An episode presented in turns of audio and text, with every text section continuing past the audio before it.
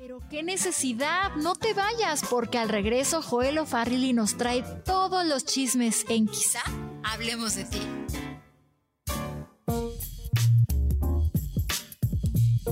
Ya estamos de regreso, cada vez de una manera más íntima, ¿verdad? Hablándoles del chisme, del espectáculo, lo que está pasando, de información, noticias. Se da a conocer esta semana que Larry Ramos, pareja de Ninel Conde, es detenido el fin de semana en Miami, en Florida, por presunto fraude. Se le atribuyen cerca de $27 millones. Después de que esta noticia se difunde, Ninel Conde manda un comunicado vergonzoso, muy mal redactado, en donde dice abiertamente que Ninel no tiene prácticamente nada que ver con Larry Ramos financieramente hablando, Joel. Un comunicado muy extraño, ¿no? Porque dice algo así como que la señora Ninel Conde le desea a Larry Ramos que todo salga bien, ¿no? Que logre resolver su situación y aclara que ella no se ha involucrado con él en cuestión de negocios, ¿no? Palabras más, palabras menos. Le agregaron que porque había una nota circulando de parte de los medios para hacer la noticia más amarillista, ¿no? Esta es palabra de Ninel, ¿no? Casi. Sí. Casi. Ya la vamos, Ninel. Oye, Ay, Ninel, es que se le está Didi, porque aparte ya la andan involucrando a ella también con que las empresas fantasma, pues es que sí, ¿de dónde sale tanto dinero? Tanta boda, tanta flor, popote, flor. Estamos todos, así que queremos saber. El comunicado dice lo siguiente: a los medios de comunicación, al público en general, derivado de los hechos suscitados recientemente.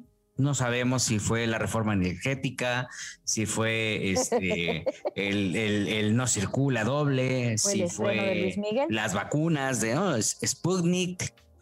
Hacemos de su conocimiento que la señora Ninel Conde es totalmente ajena a los mismos y desea que Larry pueda resolver su situación conforme a la ley. Por Dios, se lo suplico a los RPs. Aprendan a redactar. Estudien. También es válido dejar claro. Me dijeron. Tú estudias mucho, Ivonne. También es válido dejar claro que la relación personal entre ellos nunca estuvo vinculada a ninguna sociedad de negocios o de otra índole, como algunos que han querido dar a entender por darle un tinte más amarillo a la nota. No hubo comas. Ahí va otra vez. También, con comas. Es válido dejar claro que la relación personal entre ellos nunca estuvo vinculada a ninguna sociedad de negocios o de otra índole, como algunos han querido dar a entender por darle un tinte más amarillo a la nota. ¿Cuál nota? ¿A cuál pinche nota? Por Dios, ¿cuál? Derivado de los hechos, otra vez, que como arriba, o sea, en el primer párrafo dice derivado de los hechos, tercer párrafo dice, es que se oye padre, ¿no? ¿Cómo abrimos un comunicado? ¿Cómo hacemos que se escuche rimbombante? Pues, derivado de los hechos. Exacto. Derivado de los hechos del día de hoy. ¿Qué hechos? ¿Qué pinches hechos? Por Dios. Deseamos que se resuelva cualquier situación en tiempo y forma y resulte lo mejor para las partes de acuerdo con el marco de la ley. Ok. No existirá ninguna declaración adicional, ya que es un tema ajeno a Ninel. Es la primer coma. Mira, en tres párrafos hay tres comas. Y ahí les faltó su puntito, ¿no? Agradecemos a los medios de comunicación por su comprensión. Supongo que agradece a los que no buscan la nota amarillista, ¿no? El tinte amarillo, más amarillo de la nota. De amarillo. Claro. Y yo apoyo, agradecemos, ya estoy hablando, perdón. Agradecemos a los medios de comunicación su comprensión y apoyo a este tema y a todo aquel que ha apoyado siempre a Ninel, incluyendo Juan Cepeda, que seguramente la apoyó contra la repisa, ¿no? Ya, incluyendo a Giovanni, que también la apoyó en un sillón. Dice, y apoyo, agradecemos a los medios de comunicación por su comprensión y apoyo a este tema y a todo aquel que ha apoyado siempre a Ninel Conde por más de 20 años de carrera artística. Ella se encuentra tranquila y confiando en Dios y sus tiempos. Por su atención, muchas gracias. Imagínate nada más tanta chamba que tiene Dios ahorita con el tema del COVID, ¿no? Y entonces, tanta cosa que le anda uno encargando, pero va a estar preocupado por el tinte amarillista. Para que venga Ninel y le diga, oiga, pues ¿qué pasó, Diosito, con eso? Me imagino a Dios ahí diciendo, ay, hay que apoyar a Ninel, por Dios, por mí. Me imagino a Dios. Hay que apoyar a Ninel por mí, ¿no? Diciéndolo, Dios. Me imagino a Dios con esta cara de Claudia Sheinbaum, así de, ¿y ahora qué? A ver, Ninel, señor. No, Ninel. San Pedro va a llegar. Ninel, señor. ¿Y ahora qué? Ay, no, ¿otra vez? No. ¿Otra? ¿Y ahora qué? Sí. No, dile que ahora sí ya. Pues está muy dile que no estoy. Está complicado porque pues la verdad es que se pues es que trae una investigación de un fraude financiero obsceno, ¿no? Ahora, pagó una fianza de $5,000, Joel. Sí, el 10%, aparentemente el 10%. Pues $5,000 no es mucho. Para la suma que tiene, son $100,000, ¿no? Mm-hmm, sí. Entonces, pues pagó su fianza y salió bien contento con su... ¿Cuál es la suma, Gil? Yo no me la sé. $27 millones. Ay, Diosito. No sé, ni siquiera cabe en mi calculadora eso. Y salió bien contento, rozagante, caminando, ¿no? Ahí lo alcanzó suelta la sopa y ahí él se veía como muy serio, casi no hablaba, ¿no? El bisoñé, pues, a todo lo que da, que es muy buen bisoñé, ¿eh? Me dicen que incluso que es tan bueno que si le ponen croquetas ni se mueve, que nada más mueve el rabito de él. Y es que mucha gente metiéndose en problemas con lo de Hacienda. ¿Qué trama? ¿Vieron también lo que le pasó a Shakira? Oye, ¿no sí vieron? Tendencia nuestra Shakira, porque resulta que dijo, ay, bueno, pues ya vamos a hacer como que no vivo en España y no tengo que pagar mis impuestos. ¿Y cuánto? Pero casi $350 millones en Hacienda. Entonces ahora que la acusaron de que, oye, te faltó pagar esto, fue como de, bueno, ahí está su dinero, ya se los doy, pero igual y no tenía que pagarlo. Es que pensé que no me lo iban a cobrar, pero pues ajá, si quieren, oye, ahí está. 2 años, ay, y uno comiendo pollito rostizado, no. Oye, no, pero además, ¿cuánto dinero, no? O sea, sí fue una millonada. Te digo, o sea, en pesos, $350 millones por 2 años, sin nada más. Pero imagínate los ingresos. Pues es lo que te estoy diciendo, es que el guacahuaca sí deja. $350 millones en España. Ahora, pues si $350 millones en España no te sirven mucho, tendrían que ser euros, ¿no? Para que te sirvan, porque sí, claro. Eso vale. No, imagínate, tuvo que ir a formar, a cambiarlos y todo. $14.5 millones. Exacto. Qué cosa tan impresionante. ¿Y luego qué va a hacer? Pues ya ya dio el dinero, ya dijo, bueno, ahí está. Uh-huh. Ahí está, pero yo digo que no tenía que pagarlo. Lo que pasa es que lo que entiendo es que lo que alegan es que si vives más de 186 días en España, ya tienes que pagar, ¿no? Ya tienes que pagar. Entonces ella dijo, no, pero yo no estuve más de 186 días, yo estuve 185. Exacto. Sí, dice que más de 183 días es como el dato exacto. Pero pues si ahí tiene al marido y andan de aquí para allá para que su partido, pues sí. Shakira alegó ante la juez que sus ausencias no eran esporádicas, sino que realmente residía en el extranjero, en las Islas Caimán, ¿no? Ya que mantenía una agenda de conciertos internacional y participaba en el programa televisivo The Voice. Aunque bueno, eso pues es también eso. Si Shakira se lo quiso atribuir al 2020, pues nadie se lo iba a creer, decir, señor, todos estuvimos guardados en nuestra casa noche. Señora, por favor, no esté de payasa. Vale, Y bueno, pues vaya que les va bien a los artistas, ¿no? Ahora, a mí, ¿sabes qué me cae bien de Shakira? Que es una mujer culta. Todo el tiempo se está preparando. Toma maestrías, deja de hacer podcast por tomar su maestría. Es así, activa con baila el guaca guaca. Sí, baila el guaca guaca. Yo me acuerdo que cuando conocí a Shakira, la fui a entrevistar porque tenía estaba lanzando el disco de servicio de lavandería. Ajá. Y entonces en un hotel allá en Polanco, no sé si era el Marriott, pues pusieron. Era el Marriott, sí. Había la recepción para prensa ahí con bocadillos, ya sabes, ahí canapés, ¿no? Que su canapé. Y después había en un salón, pues entrabas y estaba montado una lavandería, ¿no? las camisas colgadas, las lavadoras, y junto a la lavadora estaba en un silloncito Shakira. Pues, ¿creerás que no la vi? Cuando la vi, o sea, yo entré, me senté así como esperando y volteo y le digo, ¡ay, perdón! Aquí está Shakira. ¡Ay, perdón, Shakira! Discúlpame. Y entonces yo, una de mis preguntas de esa... Una de las inquietudes más grandes que tenía yo en esa época era cómo rayos le hacía para mover la cadera. Exacto. Y le decía, y le pregunté, ¿en qué estás pensando cuando mueves la cadera? Obviamente yo no esperaba la respuesta morbosa ni libidinosa que están esperando ustedes. Yo esperaba que me dijeras que mis coreografías las programo con tanto tiempo y así es como las estructuro. Y efectivamente eso me dijo. ¿Qué te contestó? ¿Eso? Me dijo eso. Sí, claro, Charlie.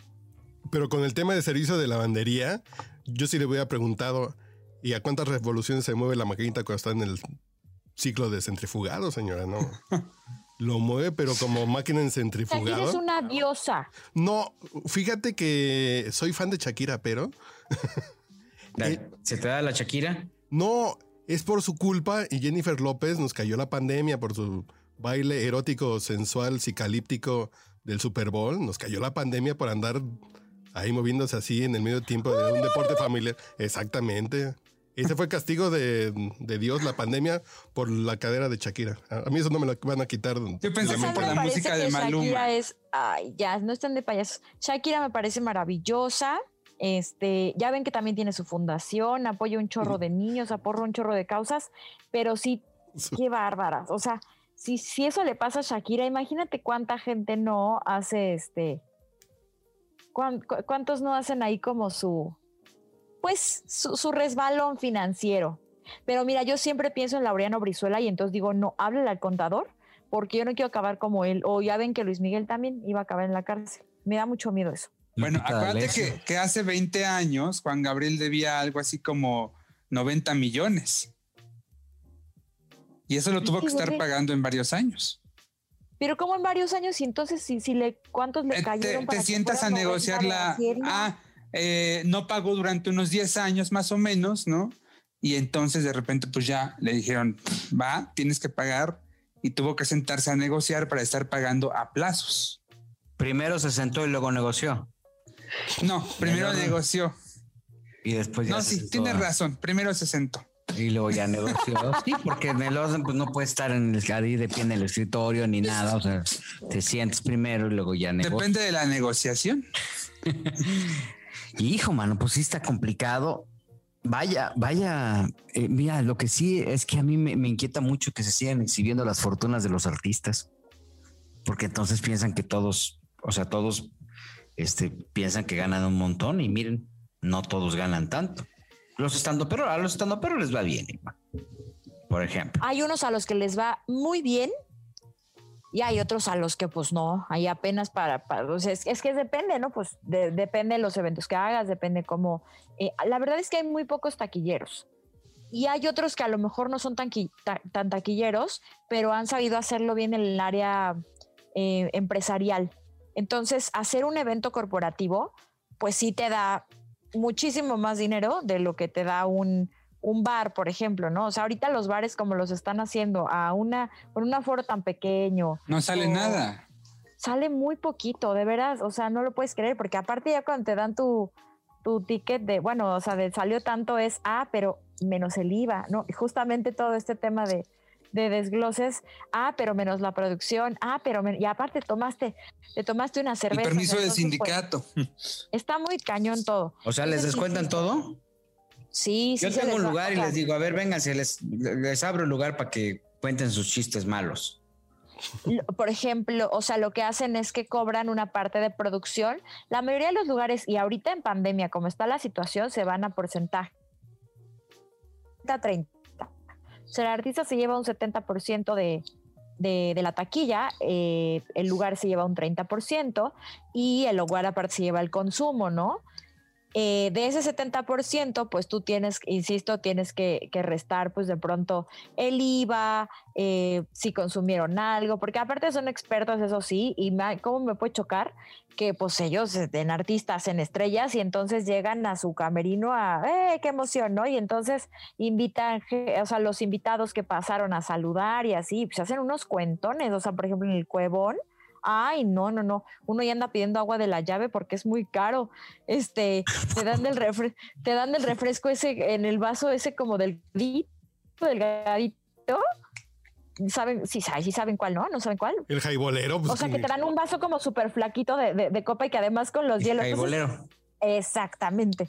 Entonces dices, no, pues ya mejor esto no está funcionando. Entonces al final, esos shows como de bar, de bar, a mí me parece que pues no, o sea, no son tan beneficiosos económicamente hablando. Entonces creo que más bien lo que te puede traer son otras cosas, por ejemplo, pues el tema de la comercialización en redes sociales, los shows corporativos, que insisto, pues un show corporativo pues sí te da mucho más dinero en poco tiempo y además pues vas a lo que vas, ¿no? A chambear y se acabó y bye. Y ahora, por ejemplo, la Cotorrisa ahora está haciendo también merch, entonces es el mercancía como brandeada con, ajá. Entonces eso es como parte del negocio y que les va sumando. Los lives que ahorita hicieron estos estandoperos como de podcast, pues les fue espectacular, obviamente no a todos, o sea, más o menos tres, bueno, que son La Cotorrisa, La Hora Feliz y Shishis para la Banda, pero el resto, pues hacer un evento virtual, y lo sabemos, no para los standuperos en general, no es fácil, o sea, si bien Ricardo Arjona juntó 150,000 personas y le fue maravilloso, también, no sé si recuerdan ese concierto de Alejandra Guzmán en el que no juntó ni 900 personas y había cortesías y se bajaba a 700. Entonces, claro, pues obviamente de ahí, ¿qué pudo haber ganado Alejandra? ¿No? O sea, si tienes que pagar todo, la vida, o sea, tienes que pagar... Oye, pero a ver, por ejemplo, un Franco Escamilla, pues se metió un dineral. Sí, claro. Franco Escamilla cobra por un show privado 1,300,000 pesos. ¿Qué? O sea, por una hora de su vida se lleva 1,300,000 pesos. Ahora, el tema es que yo ya estoy exponiendo las fortunas de los comediantes. Las fortunas de los artistas. Ahora, el tema es que el mismo mira, de Franco, plano, o sea, Gil se fue, mira. No, ya se fue a saltar. Ya casi no venden. Ya se fue a secuestrar a Franco Escamilla. Cállate. Ya se fue corriendo ahorita. No. ¿Saben qué pasa? Que ya de plano ya no hacen este tipo de eventos, o sea, como que son más selectivos. O por ejemplo, les voy a platicar, no es de los estandoperos, pero no sé si les suena por ahí el nombre de Los Polinesios. ¿Son los Polinesios? Claro. Sí. ¿Me escuchan? Sí, te sienten tiquitiquití. Los Polinesios, por ejemplo, que son estos tres hermanos, ellos tienen una filosofía, no sé ahorita en pandemia, pero antes de pandemia, que ellos tienen conciertos, libros, juguetes, los patines con la cara del muchacho, o sea, tienen todo. Ellos tienen la filosofía de trabajar un día al mes, o sea, un día de trabajo por 29 días de pasarla bien. Y los contratos que aceptan, o sea, los deals que aceptan ya son millonarios y son como, hay que aceptar marcas como súper espectaculares o deals espectaculares y entonces tampoco es como que sobreexplotan la imagen, porque también lo que pasa en redes sociales, si tú tienes un contenido que a la gente le gusta mucho y de pronto metes marca, dejan de verte. Entonces, como que tienen que hacer este balance. Pero pues sí, hay mucho dinero en la industria, sí lo hay. No todos, pues es que es lo mismo, ¿no? Como con los actores, habrá unos que cobren muchísimo y otros que, pues, también más discretón, ¿no? Oye, pero además por Franco Escamilla, pues que le van, o sea, nada más es para su silla. Exactamente, la producción. O sea, no tiene como gran producción, ¿o sí? La producción de los stand-ups no es tan grande. Que ya en estos de Franco Escamilla, Sofía, Daniel, ya le metían más producción, ya ponían, ¿no? Como por lo menos la foto grande, algo. Pero en realidad los estandoperos pues solamente es la silla, o sea, el banquito y el micrófono con el pedestal, y eso le gusta mucho, obviamente, a los empresarios y a los productores, porque no tienen que gastar de entrada en el rider, por ejemplo, que lo saben, hay artistas que piden consolas que millonarias, bueno, no sé si millonarias, pero que cuestan muchísimo dinero y que es muy costoso trasladar todo este equipo. Y creo que también ahorita con la pandemia, en general, los artistas están también viendo esa parte de, pues, que tienen que doblar un poco las manitas, porque antes era, a ver, a mí me tienes que pagar 1 millón, pero además de viáticos tengo que volar a no sé cuántos del staff, tengo que volar todo el rider, ¿no? Los micrófonos, mira, es un gastadero. Todavía unos 3 años antes de que muriera Juan Gabriel, un empresario que quisiera llevarlo, pues tenía que meterle unos 12, 14 millones como inversión al show. ¿Y sabes cuánto le sacaba apenas? Si acaso le estaba sacando $500,000. No. Es que te digo, porque ya era muy cara la producción. Él iba ya con 100 personas. Con 100 personas. El avión privado también te lo cargaba. Y el traje de Chapulín Colorado y todas esas cosas. Es que la producción es muy cara y luego piden unas cosas. Miren, yo siempre, o sea, he visto riders de estandoperos, de estos estandoperos famosos, absurdos y ridículos, que piden así de, pero tantas bolsas de alitas de tal lugar y los panditas rojos. Claro. ¿Quién pide alitas? Daniel Sosa, por ejemplo, en su rider, pero no, ni siquiera creo que sea Daniel Sosa, o sea, es parte como del rider de ¿no? De todo. Fíjate, cuando hice una portada con Jackie Bracamontes para la revista Cosas, la verdad es que estamos en un También me corrieron de... ¡Ay, Diosito! ¿Cuál es la revista Cosas, mi vida? Es de Mundo Ejecutivo, la revista Cosas.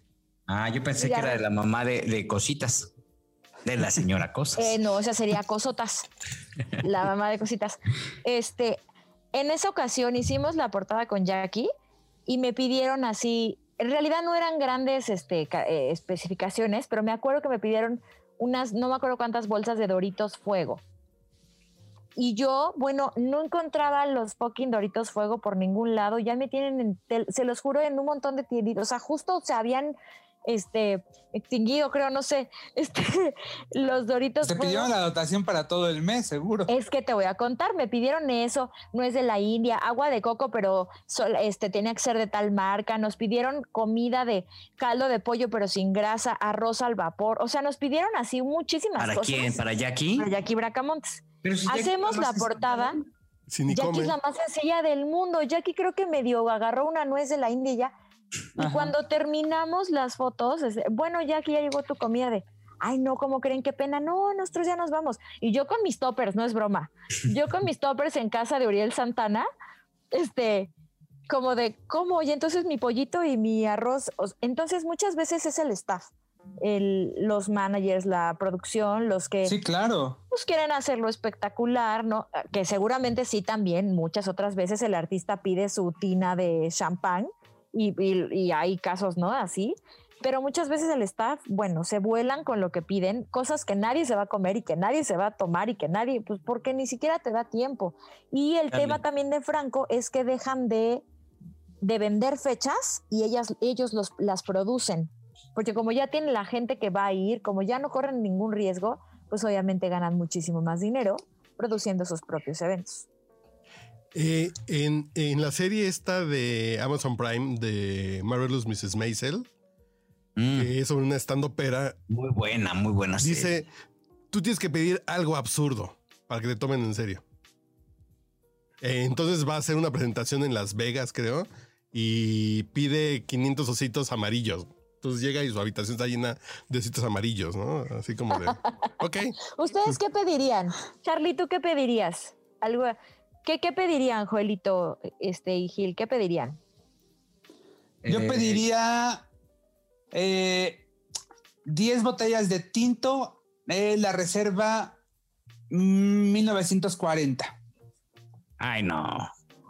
¿Y cuál es esa? Sí, pues cualquier reserva de 1940. La reserva de 1940 era la Tota Carvajal, ¿no? Oye, ¿y quién pide los panditos? ¿Quién pidió los panditos, Simón? Te digo que en el en lo de Daniel? Ay, no quiero errar, pero estoy casi segura que sí. Y piden panditas rojos. No, en serio. ¿Y sí, claro, eso es claro. Los pintan. Pero no es el único, ¿eh? No, se me hace leve, o sea, y que justo les preguntan, ¿y qué van a pedir ustedes? ¿No? Y es como, pues, agua, ¿no? Unas cervezas. Pues es que en realidad, pues, ni siquiera te da tiempo de, o sea, ¿qué vas a ir a pachanguear? Pero ¿y qué pedía Juan Gabriel, Joel? No, era súper sencillo. Algunos kilos de mangos, algunas cajas de Coca-Cola y que el camerino estuviera blanco, ¿no? Es decir, sillones blancos, tapetes blancos, un espejo, de estos de cuerpo entero. Y luego lo más curioso es que efectivamente, como bien dice Ivonne, muchas veces no se tocaba ni la Coca-Cola ni los mangos, pero lo que ellos hacían era subir las cajas de mangos y de Coca-Colas a las camionetas y llevárselas. Él se las llevaba. Ah. Y chopeaba sus mangos, sí, en la Coca-Cola.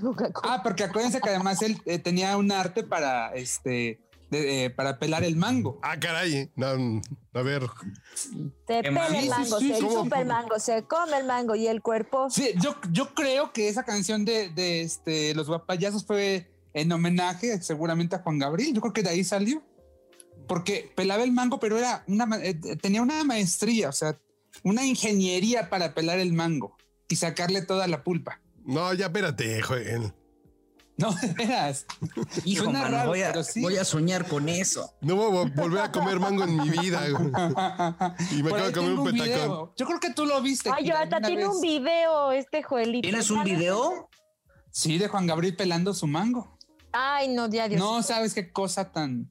Hasta tanto era. Es decir, mientras no sea un mango de una hacha, todo está bien, ¿no? El mango. No entendí. El mango del martillo, sí, pues sí. No sean así. Oye, pero pues mira, a Juan Gabriel se le perdonaba todo. Se le perdona todo al día.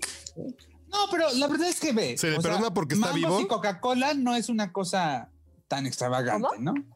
Yo nos quiero hacer aquí pausa porque dijo Gil Barrera, se le perdona. ¿Tú sabes que está vivo, Gil? ¿Que está qué? Vivo Juan Gabriel, porque dijiste se le perdona cualquier cosa. Estás hablando en presente de Juan Gabriel. ¿Significa que está vivo? Bueno, pues que tú lo sabes. El alma de Juan Gabriel. Juan Gabriel no está muerto. Juan Gabriel vivirá vive por en el siempre. Corazón. Vive en el corazón de todos los. ¿Ya lo viste? ¿Te habla en la noche? ¿Tienes pruebas? Me manda mensajes de WhatsApp y me dice. Ese es Joaquín Muñoz. Lo que se ve no se juzga. Lo que se ve. El rey del peróxido. Oye, ¿y qué fue de Joaquín Muñoz, eh? Ahí sí. No, a Dios gracias, no lo sé. Joaquín Muñoz, qué manera de ser una figura, ¿verdad? A base de necedades, pero sí. Sí, oye.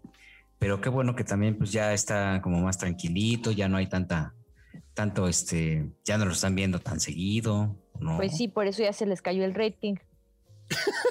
Oh. El siguiente episodio, ¿no? Comentario, sí. En el siguiente episodio vamos a hablar del reality de baile del programa Hoy. Esto es Quizá Hablemos de Ti, un podcast de espectáculos, entretenimiento y mucho más.